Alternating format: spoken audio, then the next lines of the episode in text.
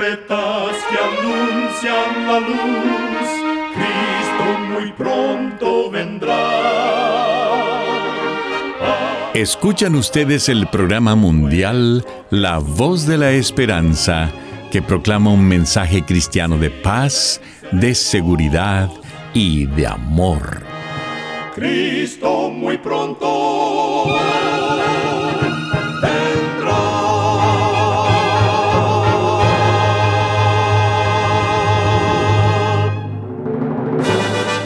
Queremos extenderle una muy cordial bienvenida a este su programa, La Voz de la Esperanza. Nos sentimos muy contentos de que nos puedan acompañar una vez más. El día de hoy tenemos preparado un programa muy especial para usted, con música selecta y un tema relevante para estos tiempos de labios del director y orador el pastor Omar Grieve.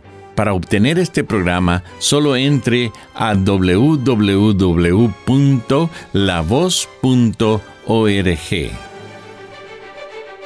Damos inicio a nuestro programa escuchando a nuestra nutricionista Nessie Pitao Grieve en su segmento Buena Salud. Su tema será hidratación. Cuando sentimos sed, significa que ya estamos deshidratados. Evitar llegar a esa sensación y mantener una hidratación constante hará que nuestro cuerpo funcione mucho mejor. Sucede que a veces comemos de más porque confundimos el hambre con la sed. De igual manera, la falta de hidratación puede generar ansiedad y dolor de cabeza. Esto es sencillo. El agua es el mejor líquido que podemos darle a nuestro cuerpo. Es la bebida que Dios creó en forma perfecta para hidratar nuestra piel y nuestros órganos internos. Hace que todos los procesos bioquímicos funcionen adecuadamente. Es recomendable tomar entre 6 a 8 vasos de agua por día.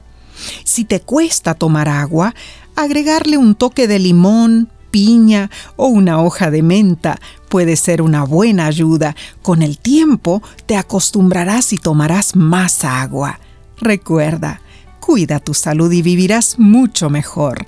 Que Dios te bendiga.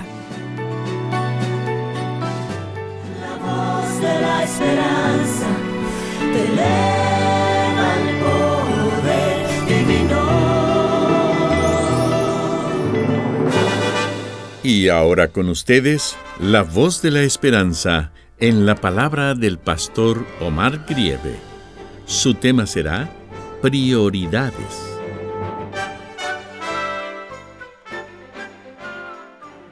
Queridos amigos oyentes, muchas veces manejamos bien nuestras prioridades, pero en ocasiones nos vamos por rumbos equivocados. Es algo que a veces lo hacemos por dejarnos influenciar por alguna u otra razón. Hoy prevalece la distracción a causa de la tecnología moderna. Los teléfonos móviles con sus maravillas han invadido nuestras vidas. Inclusive niños de corta edad poseen uno y se comunican por mensajes de texto con sus compañeritos de la escuela. La realidad es que ha habido muchos eventos paradójicos y accidentes.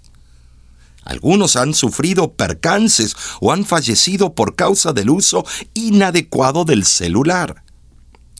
A veces se nos olvida en dónde dejamos la comida que recién compramos o el dinero que acabamos de retirar del banco. Pero que no se nos olvide dónde dejamos el celular. Si vamos a la iglesia y se nos olvida la Biblia, la verdad que no nos afecta tanto. Pero se nos olvida el celular y volvemos inmediatamente por él. Y si se nos pierde, nos desesperamos al máximo. Se ha llegado a decir que si el celular fuera la Biblia, viviríamos en otro mundo. Con esto no quiero que se piense que estoy en contra de este pequeño aparato, pues tengo el mío. Pero es importante que pongamos atención a nuestras prioridades. En cierta ocasión, una maestra pidió a sus alumnos del tercer grado que anotaran lo que les gustaría ser en un mundo diferente. Un niño escribió, Quisiera ser el teléfono celular de mi papá. Impresionante grito de abandono y desesperación. En su limitado pensamiento, ese niño sentía que su padre se preocupaba más por su teléfono móvil que por su hijo. Esta es una verdad que anhela consideración. Muchos padres a veces están tan afanados, sujetos al celular, al trabajo, a las tareas del día y tantos otros obstáculos que no le dedican suficiente tiempo de calidad a sus hijos. Los dejan en una guardería para poder mantener un empleo o dos y se olvidan de los menores e inocentes. Dicen que lo hacen para mantenerlos y vestirlos, pero fallan en darle lo que es más importante, el amor y la atención. La Biblia tiene consejos valiosos, tanto para los hijos como para los padres. Hay textos muy conocidos que muchos lectores de la Biblia lo saben de memoria. Proverbios capítulo 22, versículo 6 dice, Instruye al niño en su carrera Instruir al niño equivale a tiempo, enseñanza, orientación y amor. Efesios capítulo 6, versículo 4 hace la exhortación, Padres, no provoquéis a ira a vuestros hijos. Cierta vez le preguntaron a una educadora, ¿cuándo deben los padres empezar a educar a sus hijos? Ella respondió, siete o más años antes de que nazca su primer hijo. ¿Qué significa este concepto? Que antes de tener a nuestros hijos debemos ser responsables, buscar instrucción de forma didáctica o autodidáctica para no cometer los errores que nos hacen ser negligentes o maestros insuficientes para educar a nuestros hijos necesitamos tener plena claridad de cada necesidad que ellos tengan, ya sea física, anímica o espiritual. Necesitamos desarrollar las prioridades que realmente son necesarias para sus vidas. Criar a un hijo no significa solamente darle alimento o cubrirlo para protegerlo del frío incluye también velar por sus anhelos, sus metas, sus carencias y talentos. Ningún hijo debe sentirse abandonado, olvidado por sus padres. La familia es el primer núcleo para su bienestar. Cada niño es responsabilidad de sus padres, quienes deben darle la atención que se merece y necesita. Nuestra prioridad es construir familias funcionales a toda costa y a cualquier precio. Seguramente Dios nos pedirá cuenta de todo esto. Cada acto nuestro es parte del ejemplo que les damos a nuestros hijos. Cierto padre guardaba un frasco de whisky en su granero. Cada día tomaba un trago.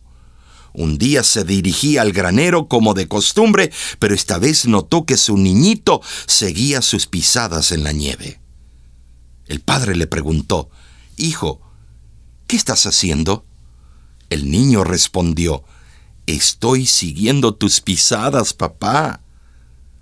Ese mismo día el padre se deshizo de la botella de whisky. Sí, amigo, amiga que me escuchas, como padres tenemos grandes responsabilidades. Alguien está siguiendo nuestras pisadas. Nuestro hijo o hija aprende más por lo que nos ve hacer que por lo que nos oye decir. Esforcémonos cada día en cumplir nuestros deberes. Cuidemos de nuestros hijos adecuadamente Salmo capítulo 127, versículo 3, expresa cuán importante es cada niño y dice, He aquí, heredad de Jehová son los hijos, cosa de estima el fruto del vientre. Es mi sincero deseo y oración que Dios te bendiga a ti y a tu familia. Dice papi, le contesto que es. Con su almohadita se recuesta a mí. y me dice, papi, yo quiero ser como tú.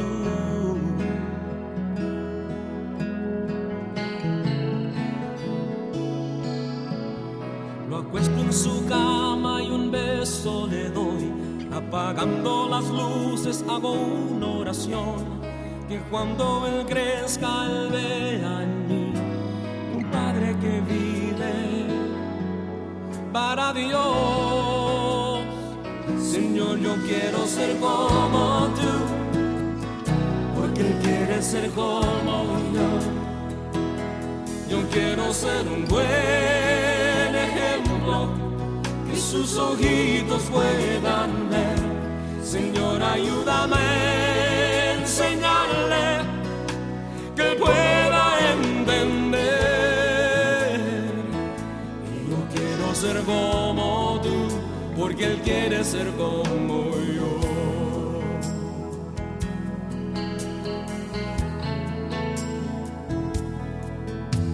Admito que tengo mucho que aprender.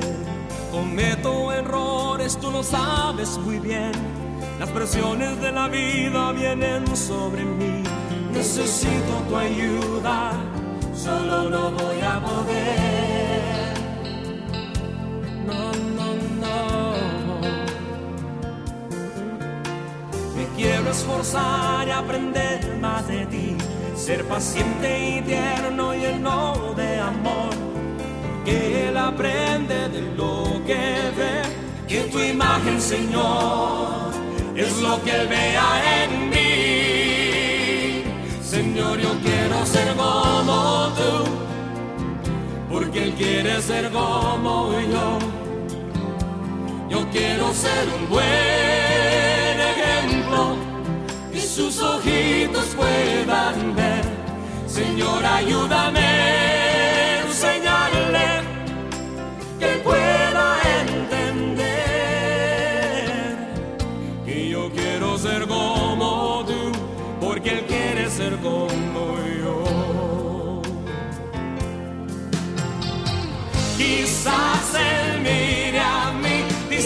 papi es el mejor pero es porque estoy aprendiendo de mi Padre Celestial. Señor, yo quiero ser como tú, porque Él quiere ser como yo. Yo quiero ser un buen ejemplo y sus ojitos puedan ver. Señor, ayúdame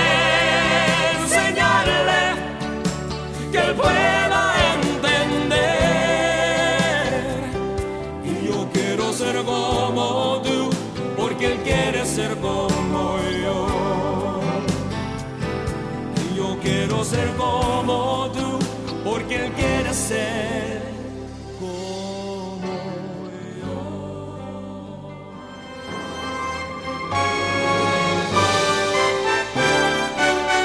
Escuchan ustedes el programa mundial La Voz de la Esperanza. Agradecemos su sintonía el día de hoy. Esperamos de todo corazón que nuestro programa haya sido de bendición para usted. Si gusta volver a escuchar este mismo programa, solo entre a www.lavoz.org.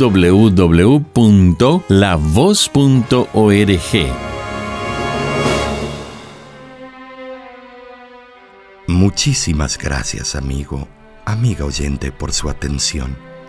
Dentro de una semana, por esta misma emisora y a la hora de hoy, volveremos con otro importante mensaje espiritual. Y ahora, nos despedimos de nuestros oyentes diciendo a cada uno de ellos, Dios te bendiga y te guarde. Haga resplandecer Dios su rostro sobre ti y tenga de ti misericordia. Dios alce a ti su rostro y ponga en ti